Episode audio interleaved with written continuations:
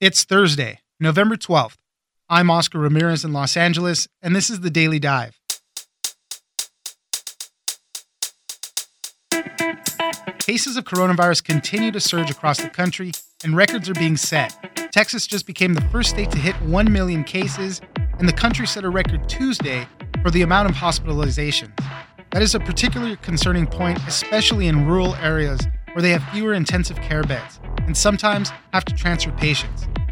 Melanie Evans, hospital reporter at the Wall Street Journal, joins us for record hospitalizations. Next, President Trump still refuses to concede the election, and it is holding up the Biden transition. Despite no evidence of widespread fraud, 70% of Republicans say they didn't believe the election was free or fair. And now, some Republican Party officials and leaders are also joining the call that the elections were stolen. David Siders, national political reporter at Politico, joins us for more. Finally, when it comes to jobs, women have been hit hard by the coronavirus pandemic. More than 2 million women have dropped out of the labor force as of October. And one of the big reasons is that virtual schooling is causing moms to quit. Having to make tough decisions about paying for childcare or working, many women with school age children are staying home. Heather Long, economics correspondent at the Washington Post, joins us for how the pandemic has hit working women. It's news without the noise. Let's dive in. Not that there hasn't been, you know, appreciation uh, that we're here, and we're certainly appreciative of all the support they're giving us, so that we can learn their mission as well. Um, but it was honestly too busy to feel a huge difference because there's just so many people working so hard inside. Joining us now is Melanie Evans, hospital reporter at the Wall Street Journal. Thanks for joining us, Melanie. Thanks for having me. We're seeing cases rise again for COVID 19. For example, Texas just became the first state to surpass 1 million coronavirus cases. But one of the truer markers of how bad this thing gets is hospitalizations. We're always looking at people that get sick enough that they have to be hospitalized. And with the first big waves of the pandemic, it was a, a strain on the hospital system. And we're starting to see that again. We hit record numbers of hospitalizations uh, just this week. So, Melanie, tell us a little bit about the numbers and how really this is affecting the rural areas a lot more severely again. As you said, hospitalizations in the United States of COVID 19 patients hit 61,964, which is a new record for the United States in the pandemic. The prior record was in April, and if you remember, the April surge predominantly hit New York and New Jersey and California. There was a surge in the summer, which reached about the same peak as April. That really hit across the South and the West, you were looking at Florida and Texas and Arizona predominantly. So, what's notable this time is not just that the numbers are larger, but that the cases and hospitalizations are far more widespread. And as you said, it's reaching kind of more remote rural parts of the country. What's notable about those rural communities is that they're often served by smaller hospitals rural communities historically have had a little more trouble recruiting medical professionals to their communities. Rural hospitals tend to have fewer beds. They may not even have an ICU. I've spoken with rural hospitals this week that have no ICU, have no ventilators, and actually use some of their beds routinely as a functioning nursing home. So as cases rise in these communities, there are just fewer resources on hand to meet surging demand. And speaking of resources, one of the interesting things is the demand for healthcare workers. In a lot of these places where they might be short staffed or something, there's this kind of roving pool of healthcare workers that go from state to state to help and kind of make up the difference. But that's also an issue too with these cases so widespread, it's tough to kind of allocate these resources. It is definitely a challenge that several people pointed out to me as I was reporting the story, which is in disasters that we've encountered previously. So if you think of hurricanes or fires, tornadoes, you have a, a disaster that is somewhat localized, which means that you can look elsewhere, look to communities and states that haven't been hit and ask for help. The problem is that with a very widespread wave and surge of coronavirus cases and hospitalizations, it's much harder to send help because you need those workers yourself. So we're getting a lot of people, a lot of younger people who are getting infected with this, but while they are spared some of the most severe symptoms of this often, you know, not in all cases, they're starting to transmit this to family members, coworkers, other people that are at higher risk. So this pandemic fatigue of being on lockdown and so many restrictions is starting to wear on a lot of people. You know, they're seeing that it's spreading in your closer circles basically.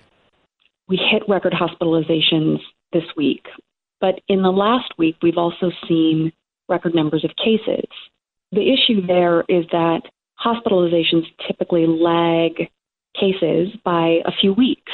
So while we're at a record now, there's this approaching number of additional hospitalizations that are kind of widely anticipated because of the current case counts. And so when we were reporting and talking to public health officials, they talked about that pandemic fatigue and they talked about sort of the basic measures that everyone is struggling with, which is, you know, sort of keeping your distance, not gathering indoors, and wearing your mask in order to prevent the spread of the virus. Last thing I just wanted to ask is just kind of how hospitals are adapting. You know, they're clearing out certain space to make space for COVID patients. And we've been talking about these rural hospitals that sometimes they'll have to transfer patients to larger hospitals. You know, there's a lot going on. We saw it first in New York, where they very quickly converted space into kind of uh, new intensive care units and hospitals that I'm talking to now in Montana are finding new spaces for additional beds. They're putting them in physical therapy gyms, they put them in offices, they've taken single occupancy rooms and they've added an extra bed. They've leased a building from a local nursing home. They're looking for more space because they expect more cases. There's a lot of effort to try to keep patients in the hospital, but We've also seen temporary hospitals in surges. Reported earlier this year on a surge in Southern California, and they stood up a temporary hospital. The issue there is that they tend to be for patients that aren't as severely ill, and the real bottleneck takes place for those most critically ill patients where they need to be in a hospital. If the hospital doesn't have the bed, it becomes a race to transfer them. Melanie Evans, hospital reporter for the Wall Street Journal. Thank you very much for joining us. Thanks so much.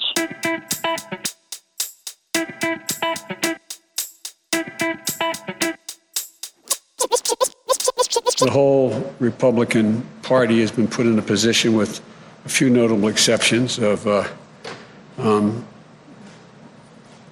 being um, mildly intimidated by the sitting president. Joining us now is David Siders, national political correspondent at Politico. Thanks for joining us, David. Hey, good to be here. President Trump continues to fight the election outcome. Obviously, he's got a bunch of lawsuits in a bunch of different states. And at first, when this kind of started out, he's been laying the groundwork for this for so long before the election even happened. But now we're seeing a lot of Republican officials, people in the leadership, even kind of jumping on board saying that the election was stolen. There's a lot of fraud, despite there being evidence of this. I mean, that's the main thing they haven't been able to produce any significant evidence of widespread fraud, and they're not really gaining any traction anymore. But the constant calls for this are starting to make headway in a lot of Republican circles. So, David, tell us what you're hearing about this. It's two things, right? One is what you point out that it's not making much headway. So, really, this should be viewed as an alternate reality right now. It's not. It's not what's likely to succeed in the courts, right? The rulings already have not been moving in their way in any you know, encouraging way for Republicans. And the likelihood of recount succeeding in any of these states, you know, recount usually moves a result a few hundred votes, not a few thousand, and they need many thousands. So the alternate reality, though, is significant because it's the one engulfing the Republican Party right now. And it has the blessing of leadership, and the base is, is right there. And so yeah, on the one hand, Rudy Giuliani in a parking lot next to a sex shop and a crematorium is kind of funny and almost comical. But on the other, you have 70% of Republicans saying that they don't think the election was free and fair. And that is a huge number of Americans, you know, many, many millions who voted Republican who are questioning our democracy. And that's a serious deal. I did want to talk about Georgia specifically because that's such an important state in all of this they just announced that they're going to be doing an audit of the presidential race. They're going to do a hand recount and recanvass. They're going to do it all at once. But in addition, they also have two Senate runoff races. And the two Republican senators there, Kelly Loeffler and David Perdue, have demanded that the Republican Secretary of State from Georgia resign because of all the stuff that's been going on there. So these are two top members in a very important state calling for the resignation of a Republican Secretary of State just because of all this mess. Yeah, and there is no room for dissent in, in the party. If you congratulate the president elect for being the president elect, that's not good for the base. It's good to fight against. And I think there's some cleverness here, too. I mean, part of it is very tactical. You want to appear to be defending Trump if you're a Republican because you want Trump in Georgia to help with those Senate races. That's the calculation there that's just very above board and tactical. The, the other one is you know, the reason Trump, or one of the reasons Trump is president, is because of this very effective argument, not just against Democrats or the media, but against institutions. And this idea that establishment and science and the academy and, and the media, you know, all of this is corrupt and working against the grain of conservatism, I guess. And so that's part of this fight, right? So if you heard the Republicans saying the Secretary of State, you know, get out, you, you won or you came in ahead anyway in these elections, but say that the election was fraudulent because you can't trust the system. That's, I think, a resonant argument with this base. One of the other interesting attempted arguments is uh, talking about the polls and the media, obviously, and the media calling the race. But, you know, they're trying to say the polls were off so much, and because the polls were off, that means the elections were wrong also. Yeah, I mean, there's a couple of arguments there too, right? One is that Trump says these were suppression polls because his argument is they were intentionally meant to make Republicans not turn out. It's just not the truth. The pollsters didn't do a great job this year, and I think what they've found is that it's really, really hard to poll around Trump. But Trump also had tremendous turnout. It's not like he had a turnout problem in this election. He got many millions more votes this time than he did in 2016. So I don't think he had a problem there. The other part of that is, you know, who calls the results? I mean, give me a break. This is a president who said, I want to know the results on election night. Well, there's no way that states certify on election night. It takes them weeks. It's in this country, then the the media that does these projections. And then, you know, they find out if they're right or wrong, right, when the states certify, and it right. turns out they're right. They know how to do this. Um, so, and I, I, there have been times that I think in the midterms the AP called back a House race, maybe, maybe in California. So, yeah, there have been times, but by and large, for more than you know, 100 years, the media has gotten this right. Tell me about these certifications and these dates when they're coming up. Those dates are significant given the talk about could we possibly get in there and muck things up before results are certified.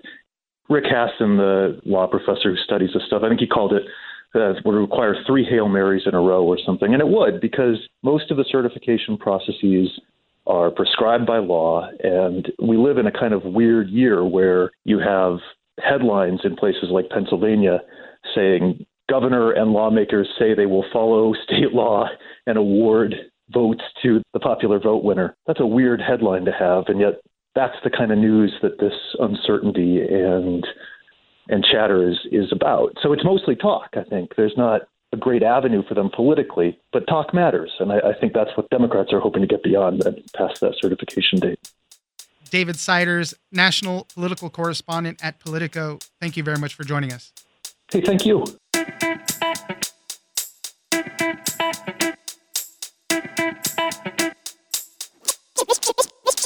Basically as schools started up again, and many of them were hybrid or virtual, distance learning, whatever you want to call it, it wasn't working for families. And the person who had to end up generally doing this was the mom. Joining us now is Heather Long, economics correspondent at the Washington Post. Thanks for joining us, Heather. Thanks for having me. Wanted to keep in on the progress with the economy throughout the coronavirus pandemic. And one of the things that we're seeing from the last bit of numbers, this is coming from October numbers, is that more than 2 million women had dropped out of the labor force as of October, and the percentage of women working is the lowest since 1988. And one of the big reasons they think is going on with this is because of the uncertainty of schools across the country and kids having to continue to learn at home and doing this online schooling this pandemic recession, I love the term, that has been dubbed the she session because it's hurting men far worse in this respect. And as I mentioned, schooling is a big part of this. I think some of the numbers show that women with school age children definitely haven't returned back to the labor force. So, Heather, help us walk through some of these numbers and figure this all out. This was dubbed the She Session, as you put it, over the summer. And initially that made sense. We just look around our own communities. We can see a lot of these restaurants emptying out, hotels, entertainment, hair salons, places that tended to employ more women, and particularly women of color than men. And so it wasn't a huge surprise that we saw initially women get harder hit. But what you're talking about and what really piqued my interest is what happened in September. We started to see this big divergence between men and women in September. And what happened is basically as schools started up again, and many of them were hybrid or virtual, distance learning, whatever you want to call it, it wasn't working for families. And the person who had to end up generally doing this was the mom. And so there, as you pointed out, the fewest women working since 1988. We saw over 800,000 women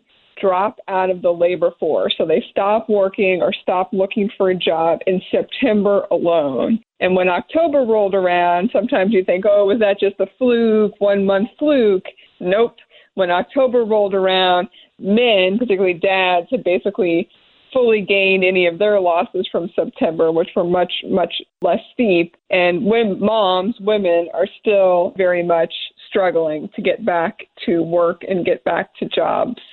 And you spoke to a bunch of women on this particular thing, and they had a lot of tough decisions to make. You can pay for childcare, but in a lot of cases, people were saying, well, it just doesn't outweigh the cost. I mean, I will probably make less going out and working and paying more for somebody to take care of the children rather than just doing it myself. And, and that was a lot of what you were hearing and it's heartbreaking. I was thinking of an unemployed woman. I spoke to Courtney Allen in upstate New York, substitute teacher, lost her job like many in the spring, and she desperately needs the money. These unemployment payments, she still receives them, but it's barely enough to cover her rent. And she's got a kindergartner and a first grader, two young boys, one of whom has the ADD, ADHD, which makes it even harder to sit there at a computer all day learning. And you know, she said to me, I, I have no good options. I need the money. I need to go back to work, but who's going to watch my kids? My kids right now are in a program that is distance learning. And so it's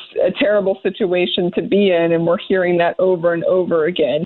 And so what's happening now is a lot of people are hoping for more stimulus to be approved by Congress. So this money could either be used for child care services or just continue supporting the families.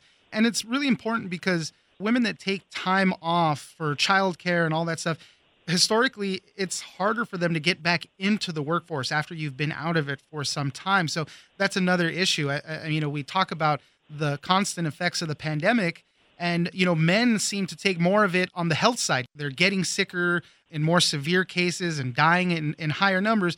But on the economic side, it's harder for women to recover that way.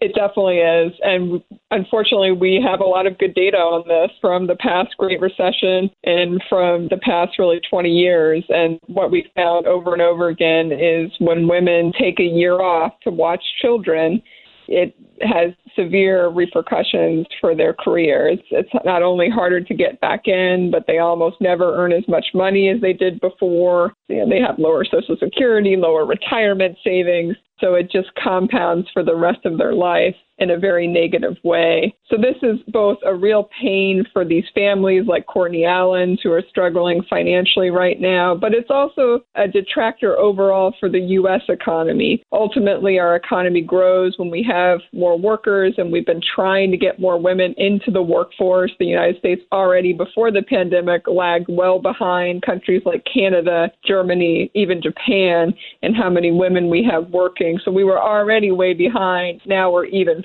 further back. Heather Long, economics correspondent at the Washington Post. Thank you very much for joining us.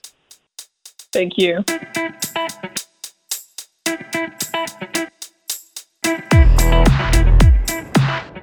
That's it for today. Join us on social media at Daily Dive Pod on both Twitter and Instagram. Leave us a comment, give us a rating, and tell us the stories that you're interested in. Follow us on iHeartRadio or subscribe wherever you get your podcast. This episode of The Daily Dive is produced by Victor Wright and engineered by Tony Sorrentino. I'm Oscar Ramirez, and this was your Daily Dive.